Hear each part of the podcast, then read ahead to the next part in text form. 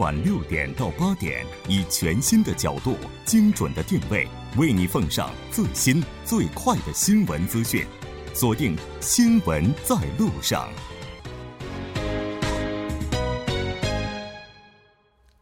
好的，欢迎回来，了解最新热点焦点。锁定调频一零点三，《新闻在路上》。广告过后马上回来。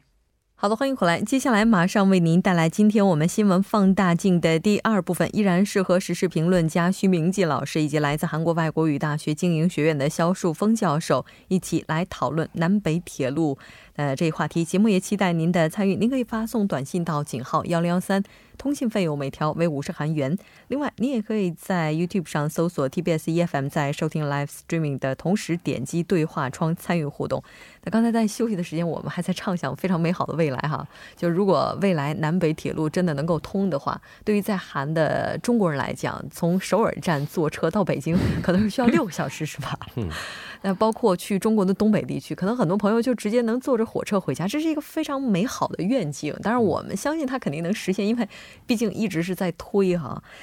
开工仪式，这可能是迈出来的，算是一个比较具有标志性的一步了哈。那这个现在有人就猜测说，如果二十六号能够举行这个启动仪式、开工仪式，南北韩的首脑有可能会同时参加。哎，这个可能性到底有多大呢？嗯，说这个动物仪式预计二十六日在这个。开城板门店站举行，嗯，板门站对，开城板门店站举行，所以现在还剩下六天时间，大约六天的时间，所以说，举行这个铁路与公墓的这种项目动物仪式的象征意义呢，可以说比较大一点。嗯，啊，南北经济合作是南北这个双方首脑会谈的一个共同的意愿。嗯，如果时间允许的话，这个双方这个首脑参加的。意义呢，可能也很大，而可能性也会存在一些。而且这个文在寅总统在就是不太大哈，在参加这个东西也很难说，难说啊，因为文在寅总统前前段前段时间参加了这种吉尔什吉尔什二十国集团集团会峰会嘛，当时也是有意促进这个朝鲜金正委员长在二零一八年年内，嗯，所以探访韩国作为第二次。啊，朝美首脑会谈的一个突破口。嗯，现在离这个二零一八年这个结束所剩无几，所以说这个金正恩委员长顺势探访韩国的可能性越来越小。所以说，相信此次开工仪式呢，是南北首脑会谈再次会面的一个契机。如果双方能够见面的话，嗯，在依我看来是这样的，因为现在这个。说是今年内不是回访首尔吗？完这个呢，以目前的情况来看，可以说是已经没有希望了。嗯，因为这个一个国家的领导要到另外一个地方的话，另外一个国家，不管到南北之间也好，怎么样也好，那你要这个要至少那个先遣队要一个星期以前要就要过来过去的。那么目前这个一点迹象都没有。再说在开城举行的开工仪式，那比方说文在寅总统又要跨境要到北边去了。对吗？哦，那这个可能性，如果如果可能的话，那干脆那个时候就举行这个首脑会谈了。嗯，那目前的这种情况啊，不太允许。目前的国际局势也好，所以说我觉得，如果说是你开工仪式的话，说不定这边什么统一部长官这种。人的状说不定会过去。你说总统过去的话，依我看来，这可能性，当然我们不敢百分之百肯定说这不行，但是呢，这可能性呢是不怎么，我看来是不怎么大。不过双方之前说过，我们如果想见面的话，可以不分这种形式啊，不分地点，不分这种这个这个规格。可是我觉得哈，如果说不分形式、不分规格是可以，这个呢，在板门店可以。嗯，如果说再深入到内地的话。那两边都一样，一个到什么平壤开城也好，另外到首尔也到哪里？我觉得这个不是那么容易的事情。如果说摆门店的话，可以啊，可以是可以举行两次啊，这样的还可以，因为 因为过去也是这样，第二次这个文监会也是突然在这个板门店啊，那地方还应该还可以。如果说是再跑到在里面一点的话，这个不是那么容易的事情了。对，因为这个板门站的话，它还是。这个几乎上完全就已经开始深入到北韩的内地了哈，但是不管怎么样，就是我们不排除这个可能，但只是说可能希望没有那么高而已。韩国统一部这边的官员就说啊，考虑到对北制裁目前还没有解除，所以开工仪式有可能会按期举行，但之后可能不会马上动工。那他如果不马上开始动工的话，那这个时间会做什么呢？就是等着北韩和美国之间的谈判吗？那当然不能说是这个就坐在那里等嘛，嗯，那还是要有点行动嘛。那现在呢，就是什么联合调查，现在一般可以说是一个，就前面这一段结束了，那还有后期的，嗯，那你要有这么一个计划也好，我们再去看一看那情况怎么样，然后呢，我们要怎么样设计，对吧？你改造也好，升级也好，或者是用高速也好，那你要有个设计图表嘛。嗯，所以这个时候呢，可以再研究讨论，然后我们要用哪种方式，呃，这个还没有具体的嘛。现在刚才说了嘛，你是要高铁呢，还是要一般的这个铁 铁路呢？这个还没谈好，所以说在这方面呢，再可以深入的再讨论，再做一个规划。所以这段时间，当然这个需要很长的时间，因为你这个如果说这个联合国也好，美国也好，你不解除的不解除这个制裁的话，这个项目我看是不可能。当然这次因为不花多少钱，所以你这个制裁豁免了。但是呢，以后你要真的是这个像什么几十亿、这几百万亿的呃几十万亿的这样进去的话。这个不是说是给你能能够给你豁免的。这个你像京义线和东海线哈，基本上如果要是能够和韩国的铁路连起来的话，真的就像两条大动脉一样，就是它肯定是会给半岛经济带来非常大的发展。我们在休息时间在看地图啊，还在说这。京义线就顺着新义州再往北走到中国的沈阳，这一下子就到中国地区了哈。所以说，如果要是能够连接起来的话，其实它对于中国经济而言也会带来非常大的经济效益。对，确实，南北这个经济合作最直接的效应就是对中国东北地区发展的一些国际环境呢得到一些改善，啊，增强这种地区发展的一些信心。嗯，啊，一直以来这个半岛政治经济的一些不确定性，让中国东北地区存在一些安全隐患，对吧？所以说，南北首脑会谈当时呢，也靠近朝鲜的一些。啊，中国边境地区的房价就炒上来了。当时有个朋朋友 拜托我看看房价，想去投资。后来一看，我觉得涨了十倍啊，所以说后来就放弃了。所以南北隔着这种政治意识形态，能够做到这种经济合作，证明朝鲜安全了。所以说呢，东北地区的一些机场啊、铁路啊这些基础设施利用率就会越来越越越多，就会被提高。所以说这个朝鲜和韩国呢，我们说是同根同源。如果条件允许的话，这种啊，朝鲜很可能会也会走出口外向型的一种发展道路。那么中国的东北东北地区就会获得产业配套和一些共同发展的机遇。我们这样这样来看呢，东北地区的经济效益一定会有一些程度的改善。嗯，是的。东北地区的话，应该是会最直接的受益。就如果要是开通的话，那如果再往里走的话，就是中国的北方地区，那也是会直接的受益。其实，那可能这个过程当中，对于韩国而言，它这个受益也是匪浅的。因为一直以来的话，它如果要是被北韩这样切断在这样的一个孤岛之内的话，可以说这个沟通一直以来都不是特别顺畅，好像一下子觉得气儿顺了。是因为这个，如果说真的是，如果是高速铁路连起来了，那么我觉得这个像不用说首尔，釜山就可以成为一个东北亚这个物流运输的一个枢纽。因为这个除了韩国以外，这个像日本呢，这个临近地区的一些货物也会到釜山来，然后从釜山呢用火车，因为用火车到这个中国也好，到甚至到这个欧欧洲也好。这一块呢，这个费用、时间都可以节省很多啊，所以说呢，这个像韩国，尤其是釜山呢，有可能成为这个啊国际这个物流运输的一个中心的一个枢纽，那么对韩国经济发展啊也有。这个很大的利益的，我确实是。据韩国的智库，其实做作为一个推算，就是说，如果这种南北的这种嗯铁路和公路如果顺利这个对接的话，这个带来的经济合作效益在三十年内啊，在未来的三十年内创造的效益将达到九十四点二万亿韩元。嗯，如说韩国可能呃一点不到两亿两万亿韩元，这个北边呢可能九十多万亿韩元。比较多一点，但是如果不不光铁路这个运输，还有其他的一些旅游啊，其他的一种，如果一些七大项目如果全部能够对接起来，未来五三十年内，呃，双方获得的效益呢，将达到四百多万亿韩元，光韩国就能获得一百七十万亿韩元。这问题就是这样，因为现在不能推进嘛，你就是开工仪式开了也是，这个你要真的要投资，要真的要去改造，要升级。这个不知道还要到什么时候，所以最重要的这个还是跟这个北韩的这个核问题连连在一起嘛。如果说是你这个真的是要无核化了，那么那样的话呢，说不定这个项目呢就可以慢慢的推进。如果还是像现在一样这么僵局的话，这个也也要等。这跟这个有真的是一个直接性的关系。但是我感觉这这个可能对是这个是，但是关键是最大的变数就是这个美国的态度。其实这个它是属于一个基础设施方面的问题，属于说跟民生联这个联系比较大，所以说美国的态度可能转变的可能性比较大一些。没错，但是不管怎么样，可以预见的是，如果要是接下来这个能够成型的话，对于整个东北亚的局势来讲，哈，都是会产生非常大的一个影响的。是的。哦，我特别想问的是，就是在两位教授看来，哈，就未来的话，就是离我们刚才描绘出来的那张很美的这个蓝图，就大概还会有多久？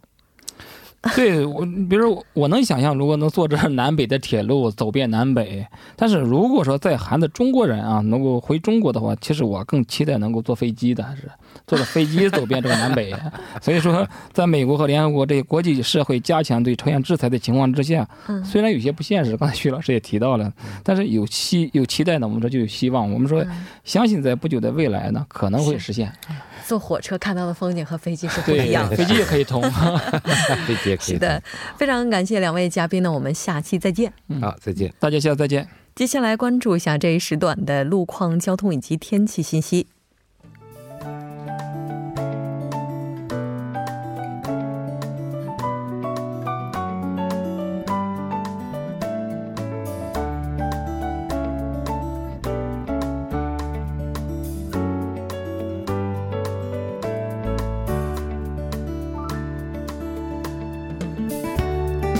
晚七点四十三分，依然受程琛为您带来这一时段的路况和天气播报。继续来关注目前时段首尔市的实时路况。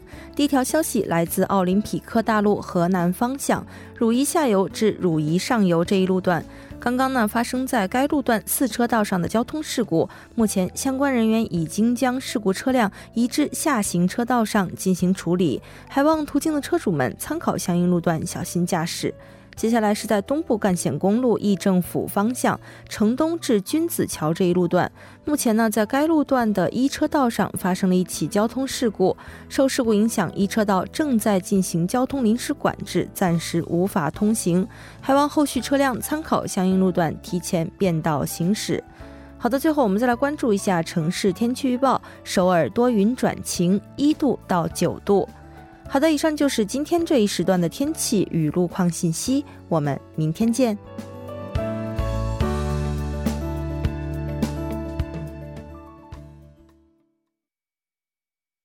안녕하세요저는제주도에거주하는서른네살정우경이라고합니다안녕하십니까여기저는경기도에사는서른두살大家好，我叫金爱莲，来韩国已经七。嗨，大家好，我是在韩国学习的中国留学生。关注民生，倾听民意。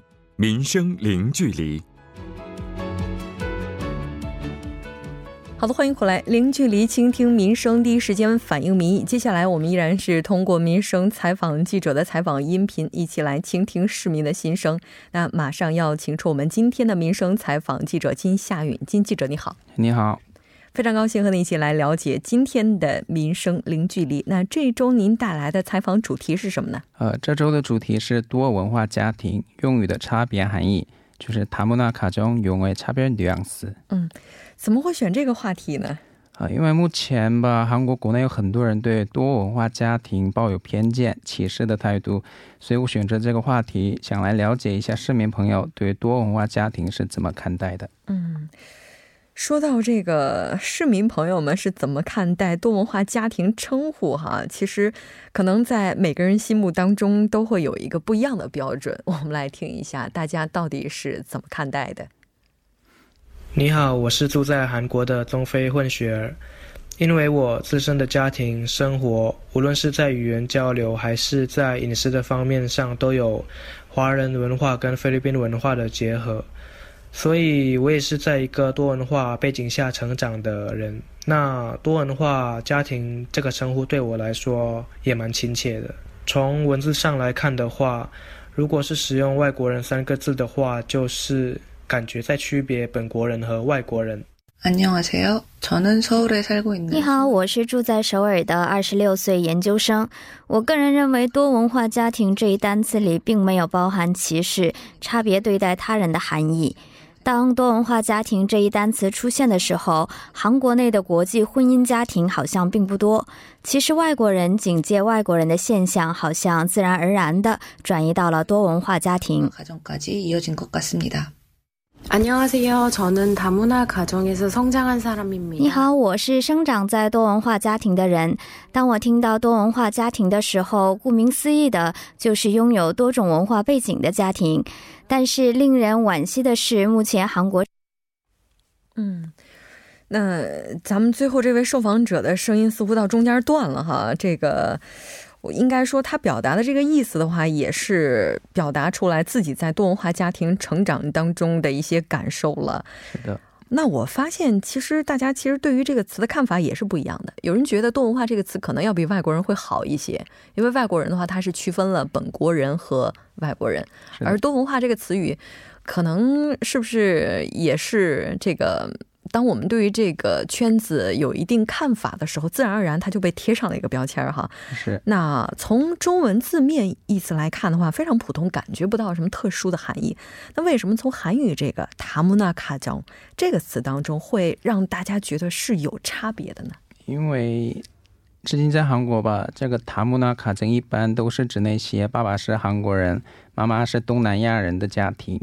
所以，一般在这种家庭出生的孩子，肤色啊，还有他们的语言习惯都会与我们不同，导致在很多孩子之间建立一道墙，而且让很多韩国孩子呢，以为他们是和我们是一个不同的群体。这样的话，自然而然的，塔木纳卡中就成了一个让人感觉有差别对待含义的家庭。对，没错，在小孩子成长的过程当中，可能最怕的就是不一样。是的，就当他意识到自己和这个群体是有差别的时候，他可能会在自己的心理上就会产生一种这个，那也许别人对他没有这个差别化对待的眼光，他自己也会有这样的一些感觉哈。那当然，我们看到韩国这个也是希望从语言本身去改善人们对多文化家庭的认知。京畿道鞍山市是正在推进将多文化支援本部改名为外国人支援本部。那对于这样的一个举措，市民朋友又是怎么想的？我们来听一下。但我认为多文化支援本部会更加的恰当，因为就是不会去区分人种或者是族群，那也会更有包容的意思。那另外的话，我觉得比起称呼的改变，更重要的还是人心。如果说大家对这方面都不太关心的话，那怎么去改称呼也觉得不会有用。据我所知，出生在多文化家庭的孩子一般都是在韩国出生长大的。他们大多数都认为自己是韩国人。但是如果把多文化支援本部改为外国人支援本部的话，会给这些孩子们带来思想上的混乱。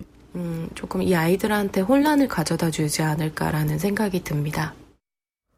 哎，这个还让我挺意外的。几乎两位受访者都是反对改名字的。是的，觉得在韩国出生长大的这些多文化家庭的孩子，如果有一天他们被划归到外国人这个群体当中，好像会有一种孤立感哈。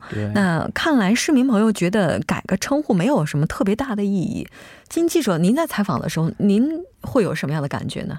其实我个人也是非常赞同他们的说法。我觉得把多文化改成外国人支援本部啊，其实没有什么太大的意义。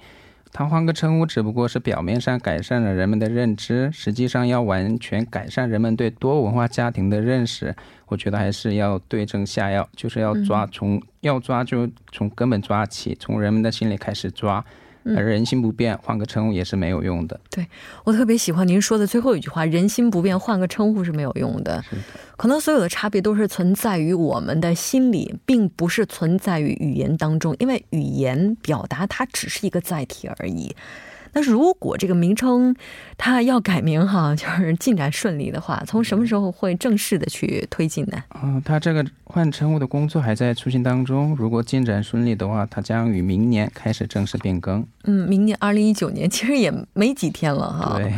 但如果要是收音机前有相关负责人的话，也是希望您能够听到我们今天市民朋友的声音哈，就觉得改个名字可能起不到根本的作用，而且这改了个名字可能会让大家更有孤立感哈。不管怎么样，从目前韩国的人口构成比例上来看。韩国应该说已经是进入了多元文化社会了哈。对。那既然它已经是一个继承的事实，怎么样能让这个人群在这个社会当中更舒服、更幸福的去生活？我们来听一下市民朋友们有哪些好的建议。我觉得可以多举办一些新移民的活动吧，像是美食节啊，还是座谈会等。那可以给更多在韩国的外国人一个平台去分享他们在韩国的生活。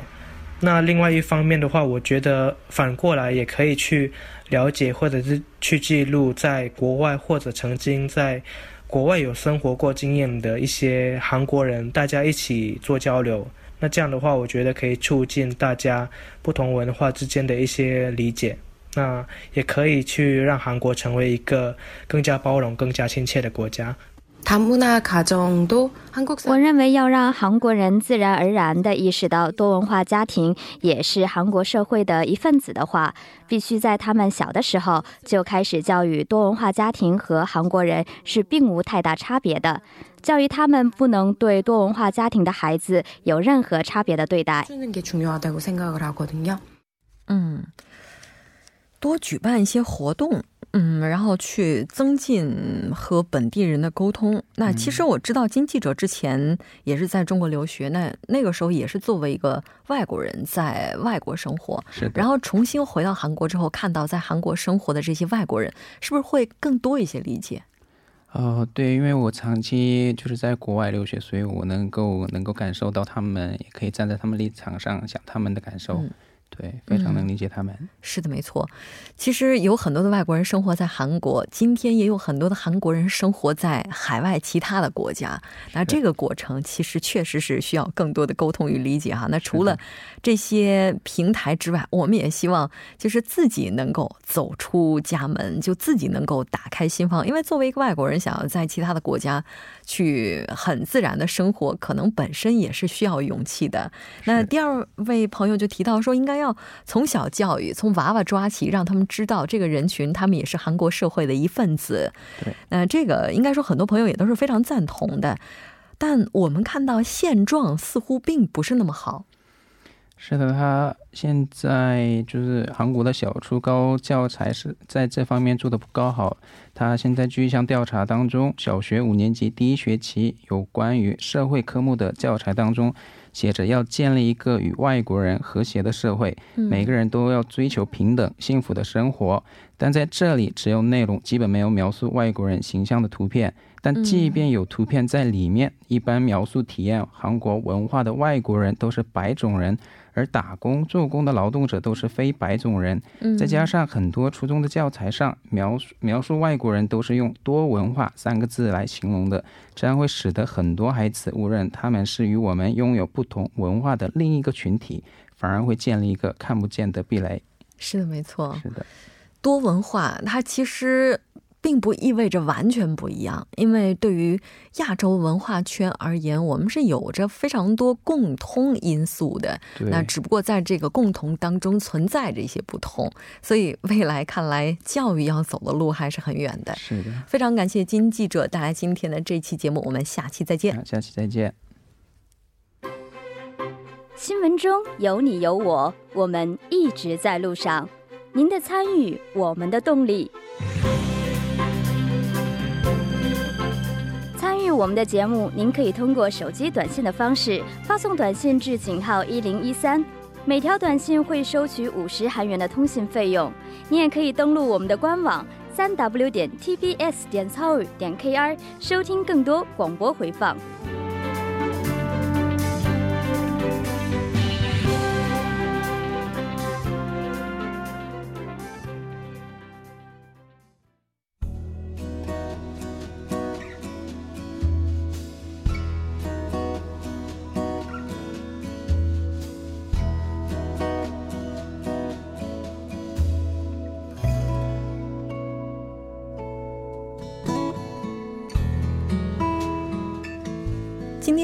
节目当中，我们谈到的高三学生在江陵某度假村因一氧化碳中毒死亡的事故，根据警方最新的消息呢，是初步认定这是一起煤气中毒的事故。